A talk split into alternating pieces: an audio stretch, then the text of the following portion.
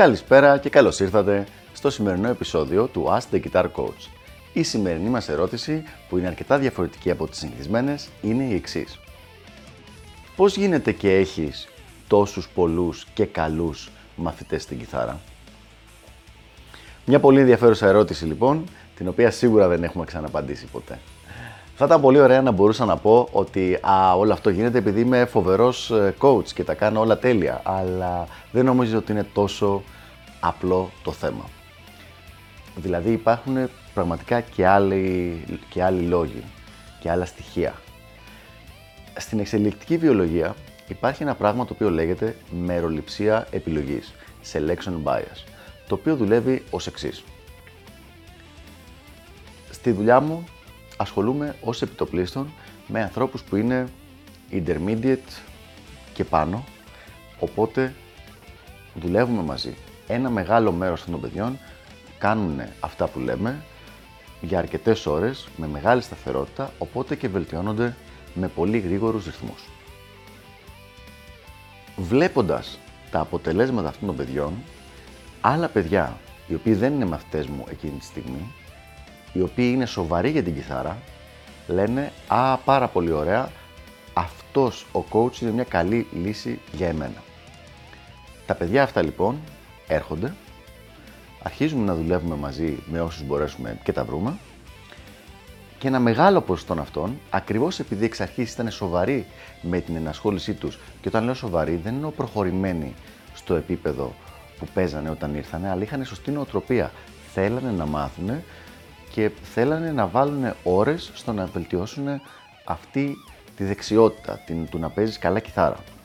Αυτά λοιπόν τα παιδιά ήρθανε, με όσους όπως είπα τα βρήκαμε, αρχίσαμε να δουλεύουμε μαζί και ένα μεγάλο ποσοστό αυτών άρχισαν να φέρουν καλά αποτελέσματα.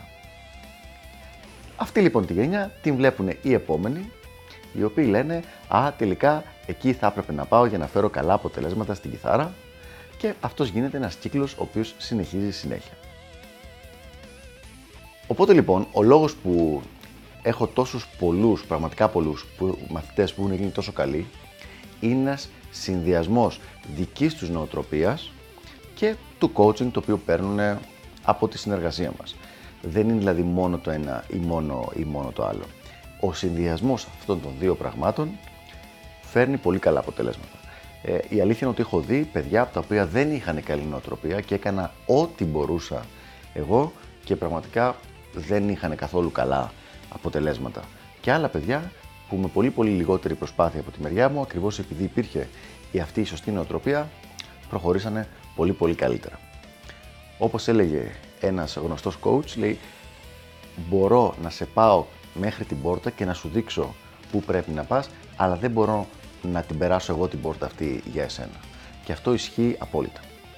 Ένας άλλος κανόνας που υπάρχει γενικότερα είναι ότι όταν βρίσκεις κάποιο καθηγητή ο οποίος έχει έναν καλό μαθητή, αυτό σημαίνει συνήθως ότι απλά ήταν πάρα πολύ ταλαντούχος αυτός ο μαθητής. Όταν όμως βρίσκεις έναν καθηγητή που έχει πολλούς καλούς μαθητές, συνήθως λέμε ότι αυτό που φταίει είναι ότι είναι καλός ο καθηγητής.